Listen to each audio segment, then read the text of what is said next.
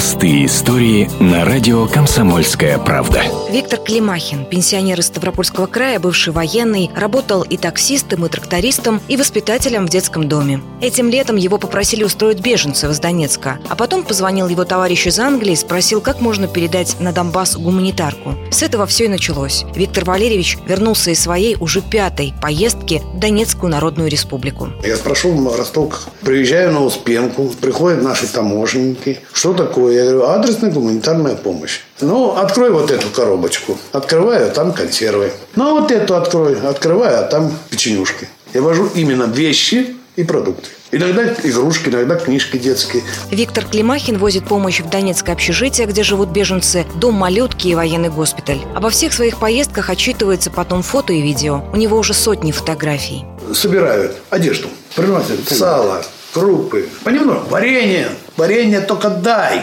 Особенно в общагу. Сладость детям. Крым привез машину сухарей. Ты бы видела, как они грызли. Да еще с вареньем с моим. Ну, удовольствие было у пацанов. Собирать гуманитарку помогают простые люди. А вот добиться помощи от чиновников не получается. Полторы недели назад здравоохранение, соцзащиту и еще куда-то. Я сдал бумаги, вот такие запросы, да?